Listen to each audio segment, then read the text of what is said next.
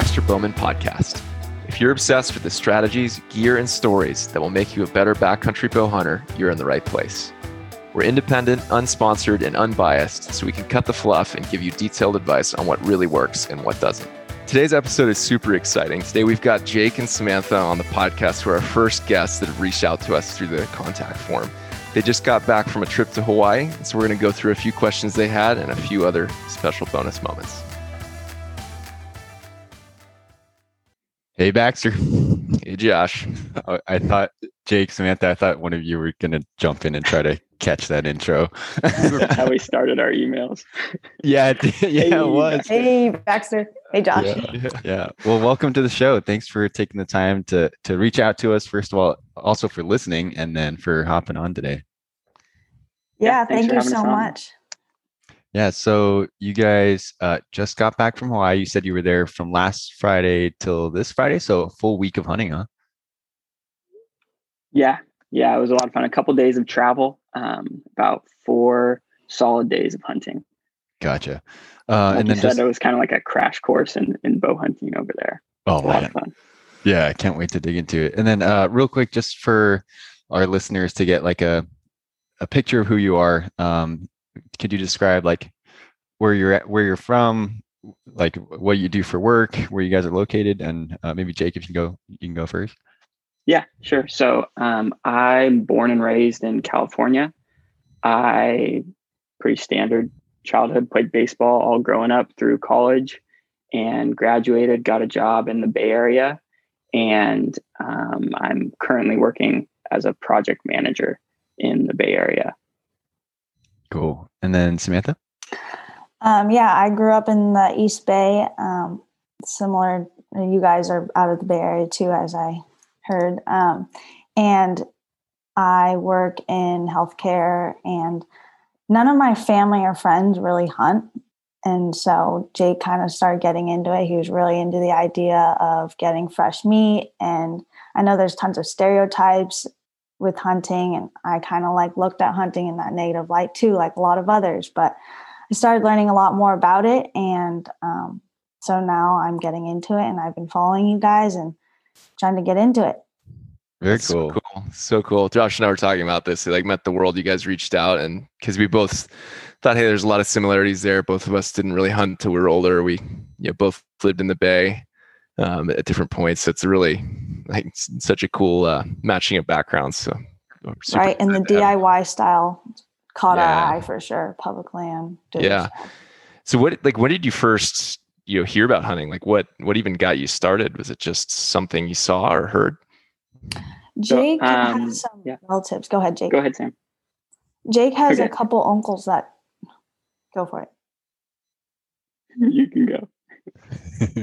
Yeah, so he has a couple relatives that hunt. And so he kind of got a rifle, and then he's like never been a huge gun guy. And I was like, man, yeah, I'm not a huge gun person either, but I'm not opposed to it. And so he got a pig a couple years ago with that. And then COVID hit, so it was tough to go out last year. Dry California, tons of wildfires. It's tough to get out. And then he kept teaching me more about it. We listened to more and more podcasts about it. And I just love the idea about getting fresh meat yourself. And it's kind of hard to get, you don't know where your meat's coming from these days. So I like that idea behind it. And so, yeah. And then Jake, how about you initially with your uncles? What was it that drew you into it? Did they like give you an invite, or how did that pig hunting story happen? So it's funny because my uncles weren't the ones that got me into it. I knew that I had a couple uncles that hunted, but I actually do jujitsu, and a guy that I do jujitsu with, his father-in-law has property in like Northern California. And I just asked him, I was just kind of interested in the idea of it. And I just asked him, I didn't have a gun or anything at the time, if I could tag along just and go with him. So I went with him, just kind of drove around on the ATV in the hills of Northern California, and really, really liked it. Just like the idea of like the camaraderie of it, and then just getting your own meat. So after that, I ended up getting a rifle, and I talked to my uncles about like which rifle to get. And then they started to realize I was kind of getting involved in hunting. So then they started to kind of provide some sort of guidance. But initially it was just like through jujitsu that I got involved in hunting. And then, like Sam said, I got a rifle, and then another buddy, I went to his property, and ended up getting a pig. And that was about the time I first met Sam. Mm-hmm. So lucky enough to be able to share some of that meat with Sam and her family. And then Sam started to get a little more interested in it. And we started listening to a lot of podcasts and things like that. Then we started, like getting into courses like e-scouting with Google Earth and Onyx and all this stuff. And we're planning big things for deer hunting in California. And we spent a lot of weekends and even like a backpacking trip. And we didn't see a single animal the whole time. So, wow.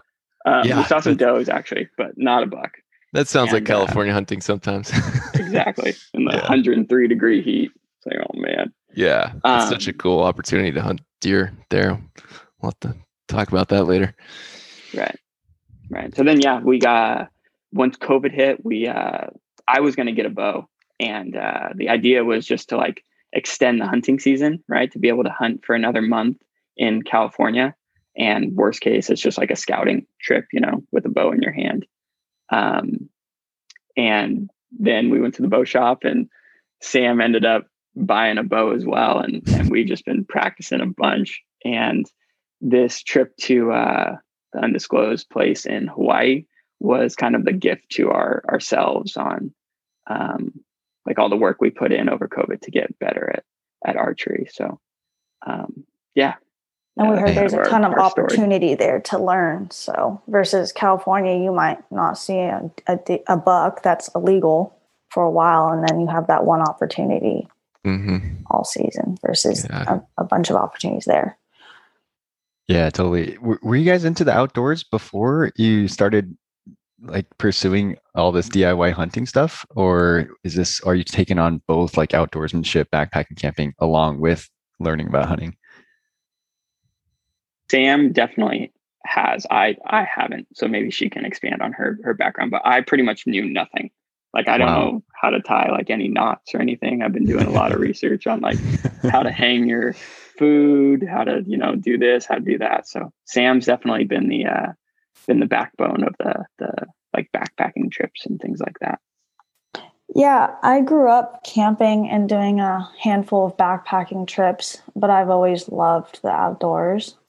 So I guess that's what I can bring to the table. He knew a little bit about hunting, and I knew a little bit about backpacking. But I've also noticed how backpacking for hunting is still a little bit different. Yeah. Yeah. Especially with all the gear, but that's a really cool, combination though. Yeah. It's cool that you got that head start already with outdoors and camping and whatnot. And then, Sam, was this your first hunting trip then in Hawaii? Yeah.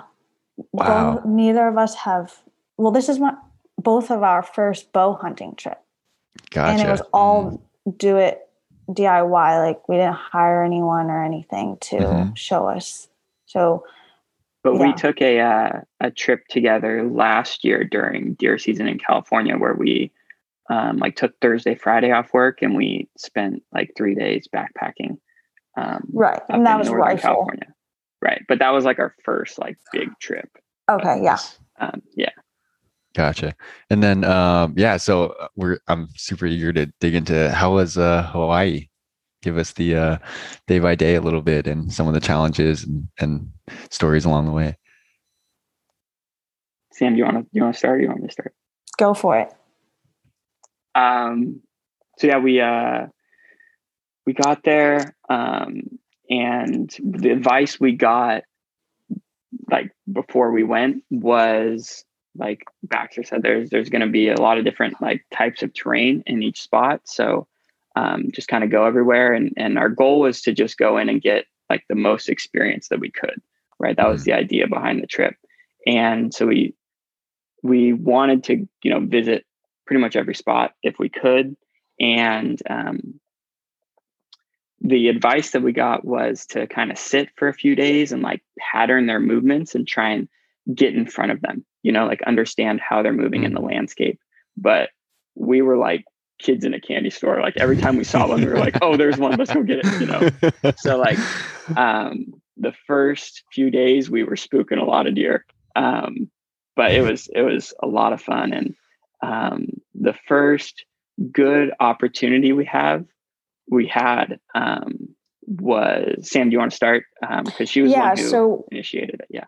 Yeah. So we were walking on one of those dirt cars drive up and down the dirt road, and we were walking along that, and you know, they just crossed them. So we saw a deer cross and a nice buck in front of us. And so he just kind of moseyed across, and we're like, oh, I don't even think he saw us. Let's try to follow him a little bit.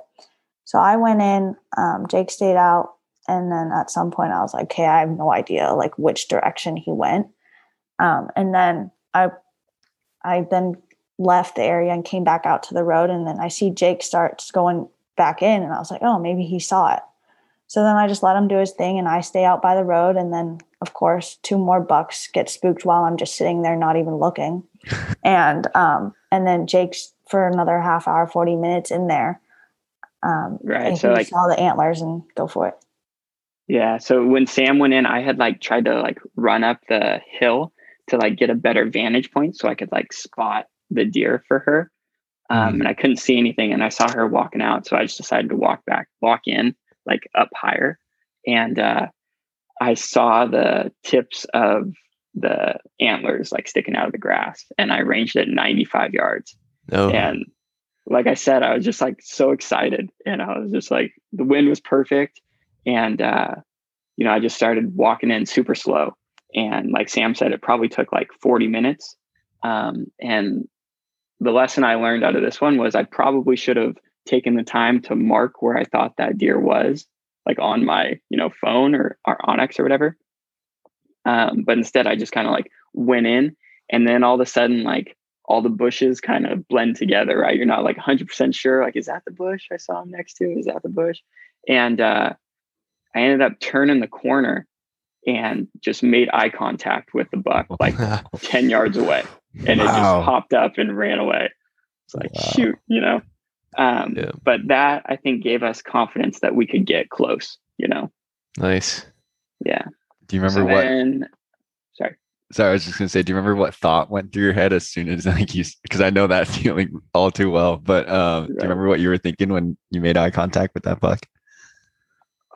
Honestly, initially I just thought like, what could I, 'cause the whole time I was stalking in, I was like, man, I really wish I would have marked like where the general area where I thought this deer was, you know, because I knew it, but I had to take kind of like an indirect route. So like the whole time I'm stalking in on him, I'm like kicking myself, like, man, I should have marked a spot. And then I turned the corner, and then he ran away, and it was a big deer, like the biggest deer I've seen in person, you know? Wow. And I just remember just kicking myself like, man, like next time I'm not gonna make that mistake. I'm gonna mark it, you know? Well, you must've been stalking pretty quietly to be able to get that close. So kudos to you for that. That's like part of the skill, right? Learning how to spot and stalk and get close. Yeah, as the trip went on, we got like a lot of experience walking very slow through like very sticky kind of bushes, like trying not to break sticks. And my general rule was to like take a maximum of 8 steps at a time. And it was normally 5 steps, and then stop and look around. So it took a long time to walk, but yeah, I feel like we had a decent system developing for that. Nice. And did you guys, I remember we were talking beforehand, I was like, hey, this stuff's so different. And each of those little units and the area you are got a different feel. Did you kind of say over time that this is what we like to do, this spot and stalk style? And I know some areas you can glass, there's some areas you probably just want to, you know, just sit still and ambush. Like, it sounds like you guys did pretty well with that right off the bat. Was that kind of your favorite style of hunting by the end? By far, for me at least. Definitely. I love that. People are telling us about all these, like, oh, you should head down there. There's a bunch of tree stands. Like, people just leave them there. You can just hop in them. And I was just like, I can't sit still down there.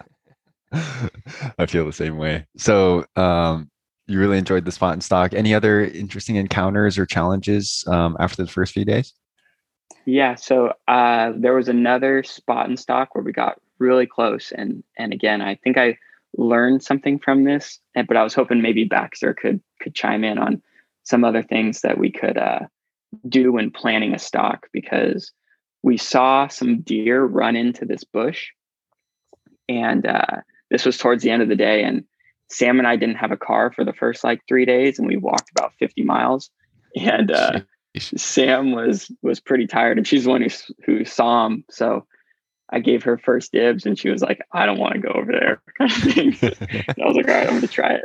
So I tried it, and I marked the bush on Onyx this time.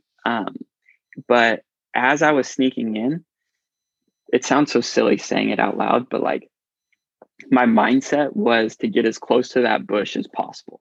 Mm. And I was walking along the game trail that these deer create through the kind of thick bushes, but there were like bigger bushes that had like substantial cover that I could have like sat behind and waited for the deer to get up.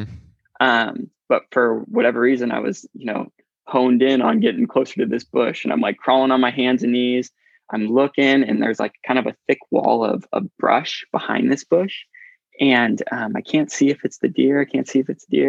And then all of a sudden I hear that bark that we have grown to hate. And like four deer just run out of this bush. And I'm like thinking to myself, like, man, next time I should probably not only mark like where the deer are, but maybe mark like the bush that I think I can sneak to with cover that I can take the shot from.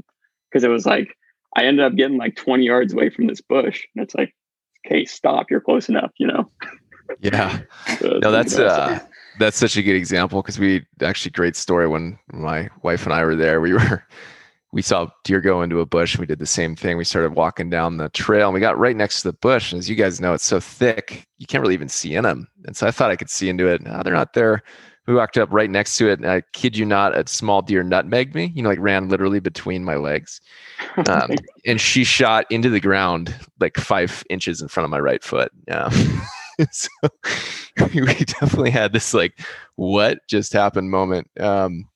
But yeah, I think from elk hunting and a lot of other things, I've learned that like it's such a hard balance with hunting, like to figure out when to go hard and when to go soft. And I guess with axis deer, you can't ever really do the elk thing where you run at them, because they're a little, any little thing they freak out, versus elk, you can get away with a bit more. But I feel like it's a good parallel to an elk being on its bed, right? Where if I can get to a spot, like I'd mentally just try to get to a spot where I'm comfortable shooting. So if you're like, hey, 40 yards is a slam dunk for me, or 30 yards or whatever it is, just try to get there and be downwind. And then I'm like, hey, now I got to wait. Cause I've never found a method, whether it's making a noise or throwing a rock or doing any sort of thing that gets them to move, that doesn't spook them or put them on such a high alert, especially axis deer, where they tweak out when you shoot. So yeah, I think you're spot on, which is like, fine, whenever you see them and you know where they are, it takes a lot of mental confidence to be like, no, I know they're there, even though I can't see them, and just getting to the best vantage point that's within your range, and just saying, I'm just going to have patience. Like, I'm just going to hang out here. Right. Cause it's, who knows, it could have been an hour and a half till they got up. Right. It's a hard one. The thing that I learned was that it was so easy to just start doubting yourself, because everything looks so different when you're like in the thick of it. So it's like, man, I don't see him. Maybe it's a bush in front of it. Like, and then it's like, oh, well, there they go. Yeah.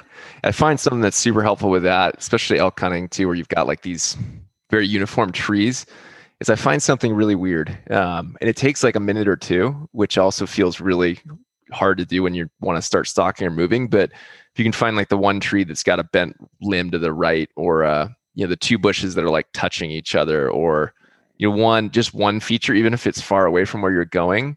And if you can then always use that one thing for like your relationship you know, another one I've learned from surfing, surprisingly, like when you're surfing, you're out there and the water's pulling you left or right. And I always line up two objects. So, you know, I might have, like, if you're in San Francisco, you're lining up Sutro Tower and a house on the beach. And that's kind of my way of, you know, triangulating where I'm at. So that's another good one too, is you can say, like, there's a peak behind that and then the bush is in front of it, and I kind of line those two things up. But yeah, it's always easier said than done. I mean, that's just straight up hard, especially somewhere like that where everything's green. Gotcha. Yeah. What would you guys say was the most challenging part? And then like the highs and lows of hunting. I know it can be a bit of a roller coaster. What was like the most challenging part, and then what was like the most fun or rewarding part of the trip? I think Sam had the closest, like our closest opportunity of actually successfully getting one. Oh yeah. I'll keep this one short, but yeah, it leads us into a question that I had as well. So I got pretty close to one. It was a nice buck, and then it was eating, and you could just hear it eating. It started getting closer, and at some point, like, I just walked up this hill and I was like, oh shoot, one's right there and it's eating. So started to crawl in a little bit. And then at one point he was like looking right in my direction. I was like, he's definitely busting me right now. But right before then he starts grazing again. And then I was like, man, I got a draw, but I lasered a tree that was right in front. So I was like, okay, it must be right around there. And at one point I drew and he was facing me, looking right in my direction, didn't run. So I was like, do they see me or not? Because it was like kind of flat where we were. Maybe I was just a hair lower, like on a low point of that little slope. So like, I was so confused. Like, should I just stand up and, you know, like range and shoot? Or like, I had no idea what to do. Because like those things are they run right when they see you typically, right? So I didn't know what to do.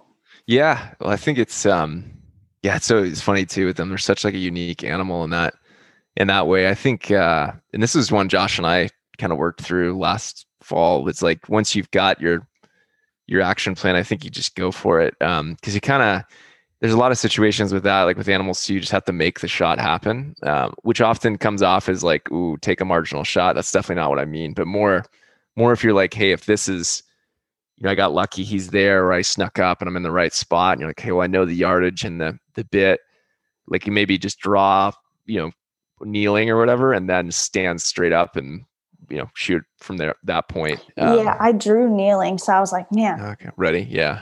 Yeah. Totally. Cause and then axis deer too, they're pretty thin skinned. So you could definitely go front. Cause even if you miss the little, you know, the thoracic cavity, you could definitely get, you know, Josh, the one he shot went through both shoulder blades, right? It was quite a impressive shots. Yeah. I'd say just go for it. And, the scariest thing for me in hunting, like early on, was with when I was close to animals, is that when they look at you, it feels like they're looking into your soul or something. Yeah.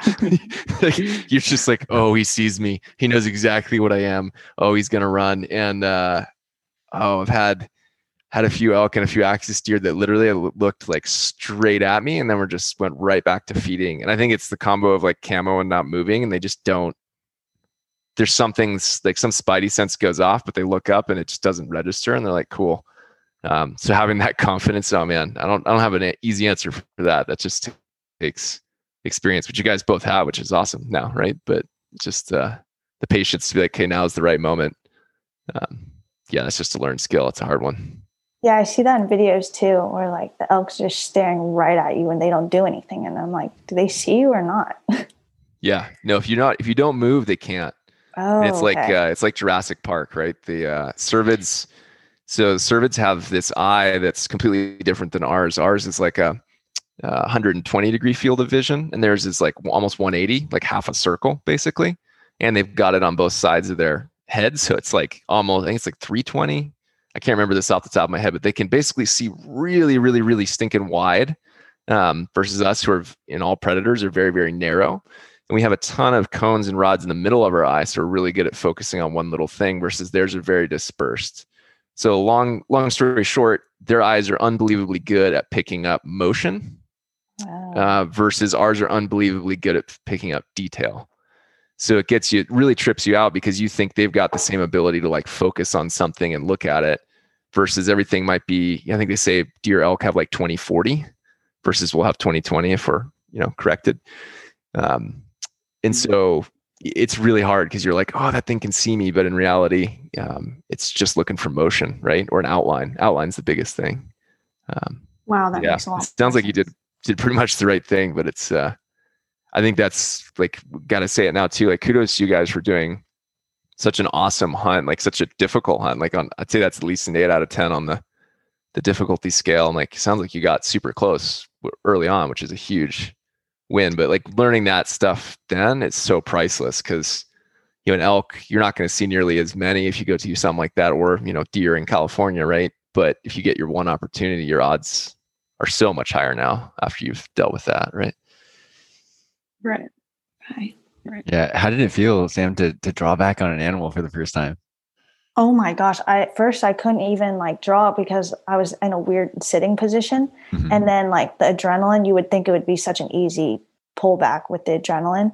And then eventually I got to draw. And then once I was at full draw, I was like, okay, I could hold this. So I think Jake was trying to take a video of me doing that, and he was saying that I was at full draw for a pretty long time, which was, wow, it felt like nice. No problem, but I was at full draw, not facing the animal. I was like about 30 degrees off, just because of the way I was sitting. And then, the deer was staring at me, so I didn't want to move.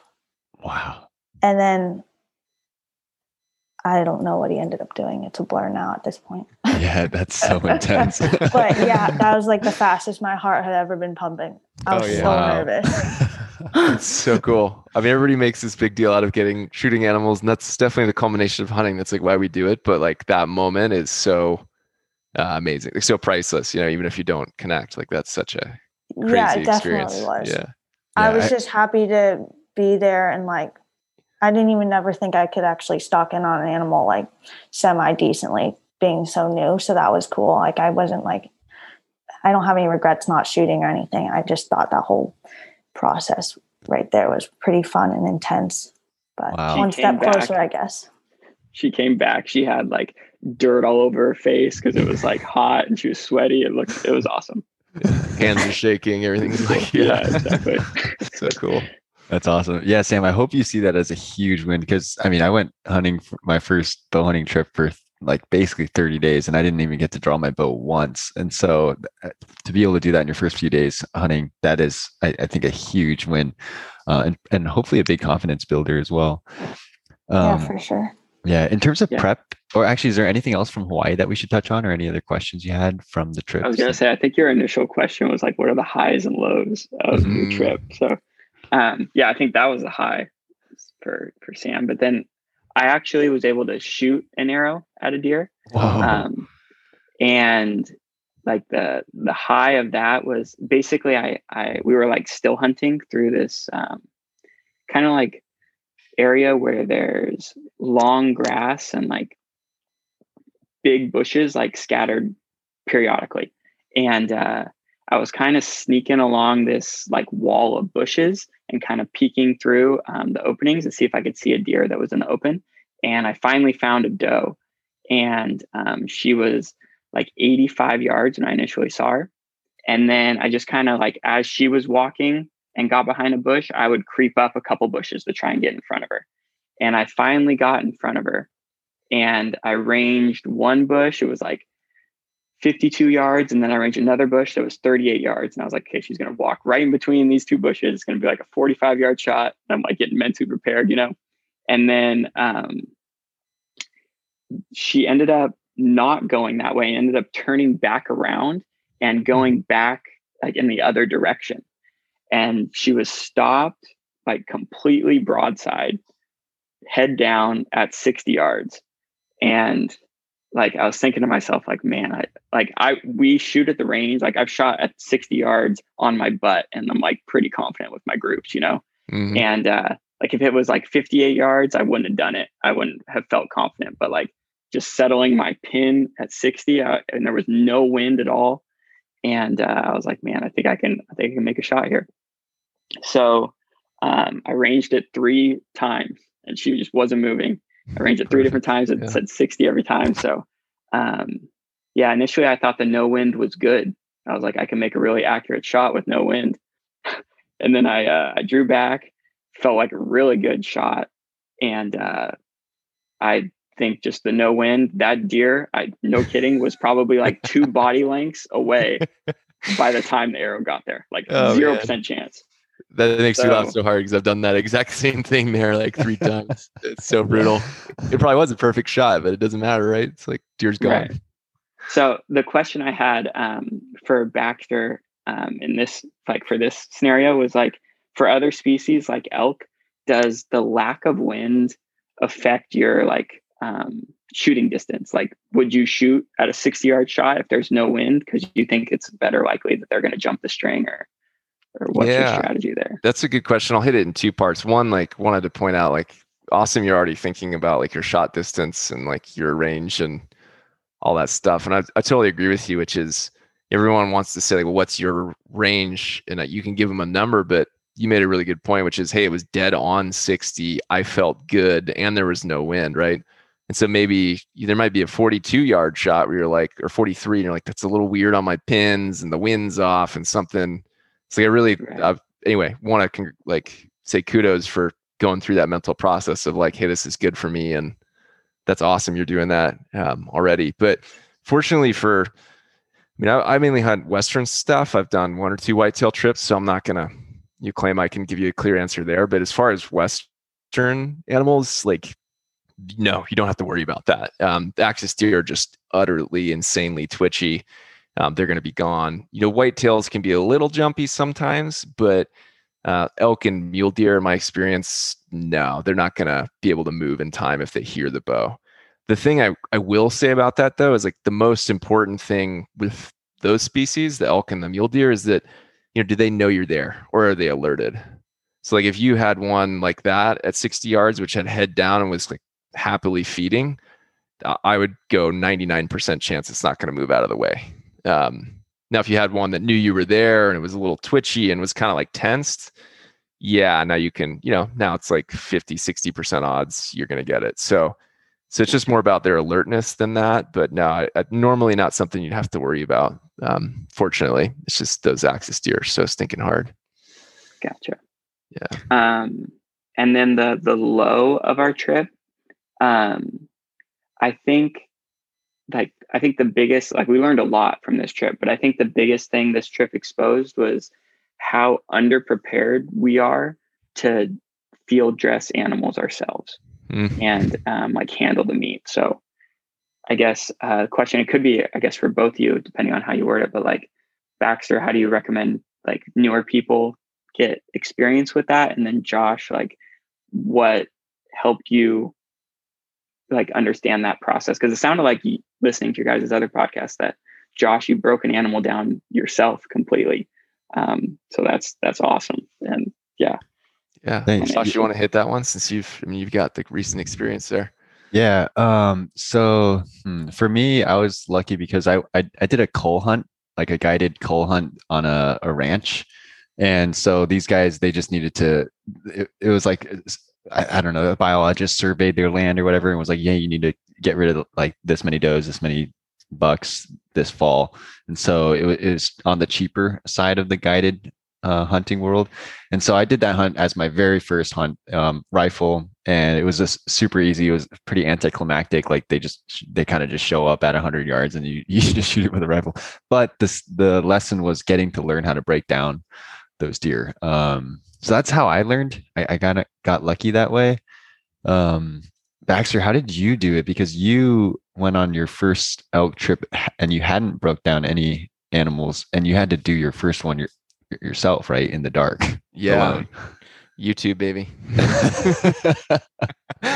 Yeah, no, it was, so I'd shot a deer with a rifle and I'd seen someone gut one before, which is like, that's one of the hardest things I'd say for mentorship with hunting. That's probably the thing that scares people the most is like, I don't know how to do this and will I ruin the meat and yada, yada, yada.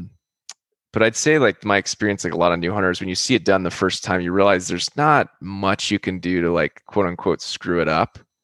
like there's a lot you can do to make it much more difficult for yourself and like nasty, but you can't really like quote unquote ruin the animal. So like I would just say feel confidence in that, like don't worry about it. But yeah, for the elk, you know, for the elk, it's a totally different, not totally, but you with an axe to deer, I'd gut it probably, right? Because it's such a small animal, which is a different way of doing things. But for an elk or a mule deer, I'm probably going to do the gutless method, which Josh and I have talked about a little bit. But basically, you just cut off, you know, the legs and the pieces of meat you want from the outside. You never get into the guts, which is really cool too, because it's just clean, right? It's very easy. But I would say just, you know, go to YouTube, look up gutless method elk, because it's a big animal. It'll be easier to see. I know Elk 101 did one. I know Born and Raised did one. I know a bunch of guys have done those videos, and they're really, really good. It's a lot easier than you'd think. And if you watch one of those like 2 or 3 times, and maybe just like write a few notes on your phone or something, you'll be more than set. And it's just kind of like, hey, yeah, go around the legs, and then like take the skin off on the side, then like take off the back leg, take off the front leg, and get the back straps, and you're good to go. So yeah, it's more in your head, I'd say, than anything else. Like you'd be able to do it, I'm sure. Gotta commit. Yeah, Jake, did you get to do it with the pig at all? We did, but you know, I was more the guy that was just like holding it open kind of thing, you know, and I didn't really get the breakdown because we were with this guy's like whole family, and it was getting dark, and it really just wasn't a good like setting to like, you know, take your time and explain stuff. Right. You know? Right. So yeah, I've seen it done, but not in like described to me, you know, in detail. So. Gotcha. Yeah. I think, gutless method on YouTube elk, you'll have some good stuff, but similar to that pig, like when you watch them make the cuts, I would almost describe it like, if I'm wearing a shirt, like making a cut through the shirt and like slowly peeling it off as the skin. And it's probably similar to that pig, like how the skin looks and how the meat will look under. But yeah, I was pretty surprised my first time, dressing and quartering a animal that like, I thought it was going to be like super bloody and like this huge mess. But as soon as you peel back that fur, it just looks like meat at the grocery store underneath. It's kind of an odd feeling. So yeah, after you watch a few videos, you'll probably get a little more comfortable with it. Gotcha. But yeah, in terms of prep, how about like the gear side, archery, fitness, like which pieces of the prep were you really comfortable with for both of you? And which ones did you feel like you had some more outstanding questions on? For me, I think the big appeal for Hawaii was that you don't need a bunch of fancy gear, and you don't have to worry about ticks. You don't have to worry about snakes. You don't have to worry about anything. You just got to go and try and stock in on some deer, right? So like that made it very appealing. Like we don't have to buy, you know, a bunch of like a big like tent or whatever that's like super durable and things like that, you know? So gear wise, I felt very comfortable. Fitness wise, we both try to stay in good shape year round. And like I said, we didn't have a car the first, 3 days. Yeah. And like they have a sign up sheet, like you have to sign in and sign out every morning, and you have to write your license plate in. And Sam and I were the only people without a license plate. You know, we were putting in miles on our feet. So fitness wise, felt pretty good. Yeah. What are some other categories? Sorry, I forgot the other categories. No worries. How about archery? Like the actual like bow setup, tuning, all that stuff, arrows. How comfortable are you guys with both the skill of archery and then just all the gear side of archery? Sam, do you want to start with that one? Yeah, I felt pretty good about all of it. Leading up to the trip, I did have some hiccups. I dry fired a few times, and I think that's because I got a rangefinder. And I was really trying to get in the habit of, you know, knocking an arrow, then ranging. But sometimes I just get so excited when I'm shooting my bow that I just range and then click in and then fire without an arrow. So that really never came up because I wrote arrow on my hand, and Jake was always knocking an arrow as he was stalking in, because we learned that from your podcast that I think it was Josh, an elk came up real close and he didn't even have an arrow knocked, right? Mm-hmm. Sorry. But we learned from that. So we're like, man, always have an arrow knocked. Mm-hmm. So I felt really good with my setup. Nice. And fitness wise felt pretty solid. And yeah. Yeah. Cause I was going to say, well, first, thanks for reminding me of that. Sorry about that. Hey Josh, it's good that your mistakes are helping others. I know. I was exactly just going to say that's so cool to hear. And it's just so trippy to hear that like people actually get to learn like the lesson from my mistakes. It's just super cool. But yeah, I mean, in terms of the art, like gear wise, I mean, Baxter is like the gear guy. I've never met anyone who like has done as much research as Baxter on the gear side. So especially any of those questions, if there's like a sleeping pad or like a something that was finicky on the trip, that now would be a good time for that too. Was there anything like that on the trip where gear failed or it just wasn't ideal? Your guys' website is super helpful. We visit that a lot when we're trying to make decisions on what to get. So nice. Yeah. I really literally told Jake, we got to go on that website as like our checklist for things for this trip. That's it's awesome. Super rewarding when we already bought something and then you look on Baxter's website and he chose the same thing. You're like, yes, validation. Yeah. Oh, actually, speaking of his website and gear, I bought the KDC tripod. Oh, cool.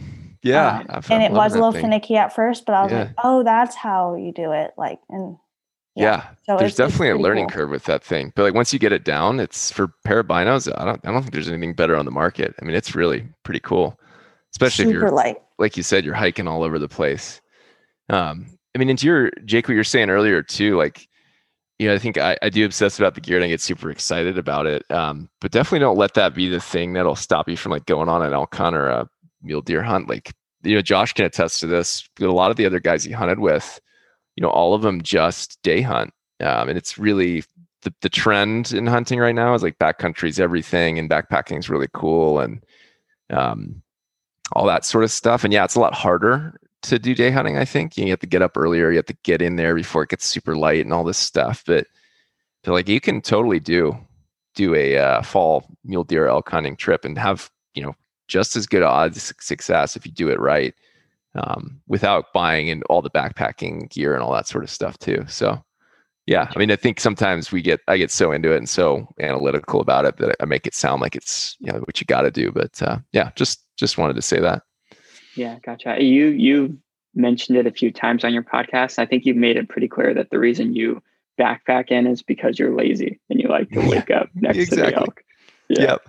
Totally. And I mean, I do think it helps because you're not blowing them out and you're not doing X, Y, Z, but, and it's tough. I mean, if you're from California or the East Coast or somewhere where you're not like, you know, doing 7,000, 8,000, 9,000 feet every day, that acclimation is pretty rough too. So being able to hike in and just sit there is pretty nice, for sure. But yeah, that's so cool. I'm still, that's still amazing. You guys just went out and did the trip. That's just a lot to go for it. And I was telling Josh too, I was like, these guys are really good at research because I didn't say, you know, where I went or where to go. And they were, you know, they definitely figured that out. So I was like, oh, okay.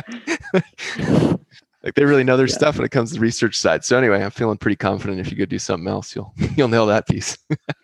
Yeah, seriously. Yeah, just connected. Yeah. Connected a few dots. Yeah. Yeah, for sure. Yeah. Yeah. Well, it's out there. I mean, that's the thing we want to do. This is never hotspot anything. Because like the discovery process is half the fun, right? And like that research for me at least. And honestly, that was one of the coolest things about doing the Hawaii trip was like initially it just seems like the logistics would be a nightmare, you know? Mm-hmm. But we would call people and ask for information and like they would talk to us for like 45 minutes, you know? Like, yeah. Yeah. People are just so nice and yeah. Yeah. Just want to make sure that you have a good time. And it was a really cool experience to, you know, experience their culture over there. Dude, that's so awesome. And good on you guys. And like, I think there's a temptation too, to be like, oh, that's Hawaii. And I do think Hawaii is like disproportionately amazing for hunters and a really cool place. But I think the other thing you probably not realizing is that if you guys are prepared and it's, you're clearly doing your research and you're like, you know, you're honest and you're just like straightforward, that goes so far. Like you can call, if you call a biologist for an elk unit, and this is a great tip for you guys, but anyone else listening too, and you say, hey, where should I hunt? That person gets that call like 50 times a day. And it's like, these two unit, like basins, like good luck. Like, and he sends 300 other people there. Right? But if you call and you're like, hey, I'm super excited to do this. I'm relatively new. Like I'm good at this. I'm not good at that. I looked at these 3 or 4 places on the map. I did my research. You know, I've got pointed questions or elk at 8,000 or 9,000 feet this time of year. And like, is, you know, blank basin better than, you know, Y meadow, or, you know, and you kind of have that level of engagement with them, and show a lot of respect and appreciation for what they're doing. You'd be blown away. I mean, people will give you so much. Like the hunting community is amazing like that. People are so down to earth and friendly. So anyway, I think you're probably underrating a little bit the research you guys did. Like that, if you do it the right way, it'll go miles everywhere. Right on. And thank you. Yeah. Yeah, I'm super impressed with, like, Jake, you shot an arrow. Sam, you drew back, like, on your first trip DIY all the way out in Hawaii. It's so much effort. You mentioned one bit of a story before we started recording that I thought was pretty neat about a guy that you guys ran into on the road. Would you mind sharing that story? I thought that was pretty cool about the locals. Yeah, it kind of just relates perfectly into what Baxter was just talking about. I didn't know if we wanted to go in too deep on it, but exactly what Baxter was talking about. We were walking back from ours, probably like mile 48 of our 3-day hike.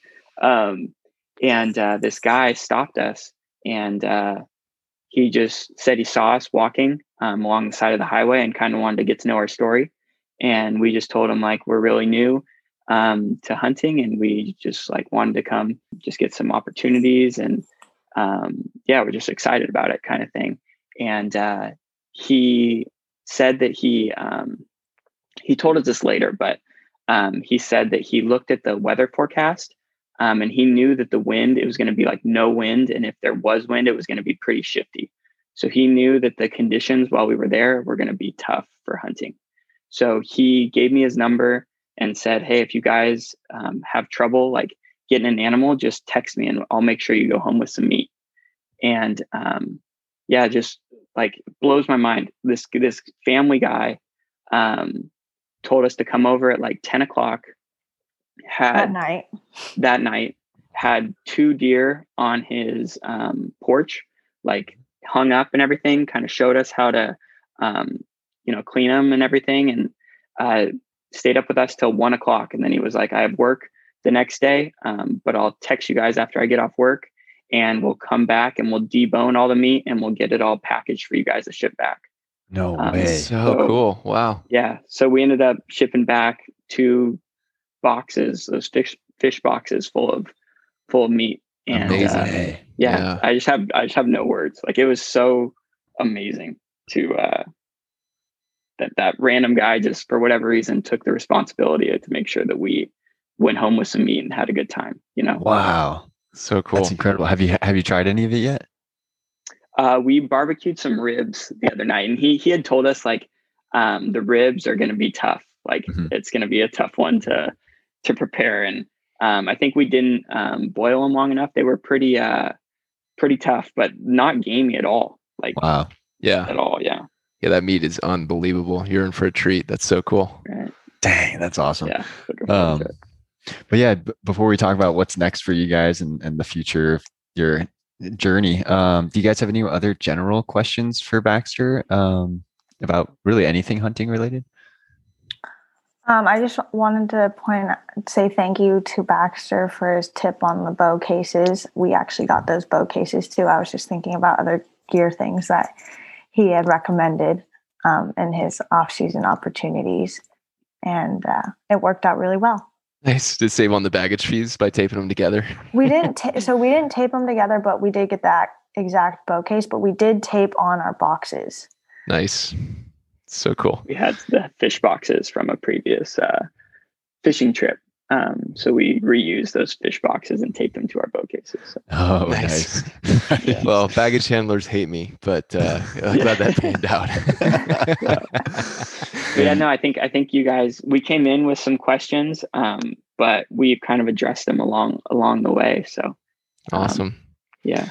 And so cool. Real quick. Sorry, Baxter, go for it, Josh. What was the specific case? So people don't have to go back to the other episode if they don't want to. What case did you guys get? It's again? the Plano case. It was like $70 on Amazon. Yeah. Gotcha.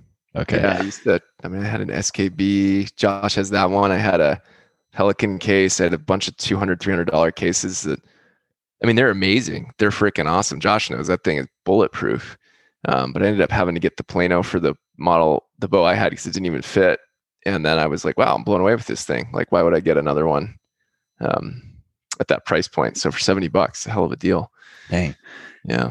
And then real quick to clarify on the taping. So you guys basically tape the fish box to the bow case. So that way when you fly with it, it's just one checked baggage, right? Exactly. So, and then we're lucky enough to have to pay for it as an extra bag on the way back. Nice. Saves a ton of money there. A ton of money. Exactly. Yeah. Baxter, sorry, I cut you off though. What were you going to ask? Yeah, no worries. We actually taped both our bows together, so it counted as one bag. So we're doing the same thing. We heard you say that, and I was trying to convince Sam to do it. Yeah, it's really hard to carry around. Trust me. Looks like a dead body or something. Right. Yes, sir. Yeah, exactly. Yeah, you definitely got an eyebrow raise when you check it in as archery equipment, because some airlines let you fly free with archery equipment. It's pushing the line there. So what's what are you guys most interested in next? Like, if you're gonna do another hunt, like, what's on your list? Is it elk hunting? Is it deer in California? Is it going back to Hawaii? Like, what are you most fired up about? I would love to do elk this year, but both of our vacation, we're pretty much getting close to maxing that out. We got other plans this year that's not hunting related, so that's going to be tough. But yeah, we were trying to decide, like, should we go elk hunting this year or should we do this Hawaii thing? And I was like, you know what? I think we get the most opportunities going do this access deer thing, just because there's so many of them. But we'll be doing some hunting here in California. I don't think we have anything like nailed down as of right now, but we're going to start working on it as soon as we finish up, vacuum sealing and making sausages with our deer that we have. First things first, Yep. Yeah, but we've been applying for other states, and hopefully next year we'll be able to go on an elk hunt, I think is the goal. And I speaking for myself, I don't know about Sam, but like the archery thing is way more appealing to me. And I would really much rather go on like a archery elk hunt than like a rifle, like mule deer hunt or something like that. Like, yeah, just archery mule deer, archery elk, I think is the way I'm leaning as of now. Cool. Yeah, that's awesome. Well, I'm super excited for you guys, and we'll definitely be there to help out when that happens. But so many good opportunities. I'm now living in Idaho, but a lot of people poo-pooed California, but there's some of those mountain. I'm not too worried about hot spotting this because it's like an 800 square mile area, but like the mountain blacktail deer hunting is really cool. To be able to go up with a bow and go back with a rifle if you want. That's a cool one. And just so many great opportunities ahead. So super excited for you guys, and I totally agree. That's a great, like, to go get that many at bats in a week long period that's like learning on steroids. So quite a cool experience. We're in it for the long run. Yeah. Awesome. Yeah. Well, that's awesome. Sam, Jake, thank you so much for first reaching out to us and then agreeing to come on the podcast and ask some questions and reflect on the trip. It's been a blast. We're very grateful that this podcast is actually making a difference for people in a small way. And it was cool to just get to experience that firsthand through your stories. So yeah, thanks for coming on. It was pretty neat. Yeah, thank you. There's just this huge barrier to entry in this sport. And I think it's so cool that you guys are willing to share your experiences and tips on this kind of stuff. So thank you. Yeah, of course. Thank you guys very much. Yeah, no, thanks. Awesome. Means the world to us. That's why we're doing it. I think we've said this before, but we're losing money. We're definitely not doing this for that. So it's really it's super rewarding for you guys and for other folks to reach out to, just to hear from you and say, hey, this is helping out. This isn't. So I think a little bit of what that guy in Hawaii was doing, it's what we're all trying to do here, and just made our week, month, day, whatever you want to say. So super glad to have you guys on. Hopefully not the last time. We'll be able to help you out with some other hunts too. Appreciate it. Thank you. Yeah. And actually one more thing, besides the fact that Baxter, we need to get affiliate links because your website has the most awesome gear list. But one last thing in closing, Jake, Sam, if you have any encouraging words to any new hunters out there who are maybe a year behind where you guys are now, what advice would you give? Because clearly you're doing something right. Persistence. Keep at it. I think everyone says that. It's so cliche, but I tell Jake, man, even when times get rough, when the demons start coming out, it's been a long day. Just keep going at it and hunt them like they're there. Cause oftentimes I just give up. Mm-hmm. And I need to stop doing that. And I tell him, I was you need to just hey, look, focus on one more hour. I bet they're here kind of thing. Yeah, wow. I think just like Baxter said, kind of reiterating what we talked about earlier, but just go into it with the right mindset is what all we've been trying to do. And just respect the animals, respect the people's land, and just do your research, come prepared, and don't try and go along for the ride. Don't be looking for the easy way out. It's going to take work, and go into it with that mindset. And, we didn't get an animal, but I would love to do this every year. It was so much fun. Yeah. Dang. That's some great advice and great way to end it. And, for those listening, thank you guys so much for listening, for this episode. It's super cool to have some new hunters on, and, we haven't asked for this in a while, but if you like our show, please leave us a review or something on whatever platform you're listening to. Give us a 5-star rating or whatever, and then feel free to reach out to us, just like Sam and Jake did, and who knows, maybe you'll end up on the show as well. But hit the contact form at baxterbowman.com, or you can email us at baxterhunting@gmail.com, and we will catch you on the next one.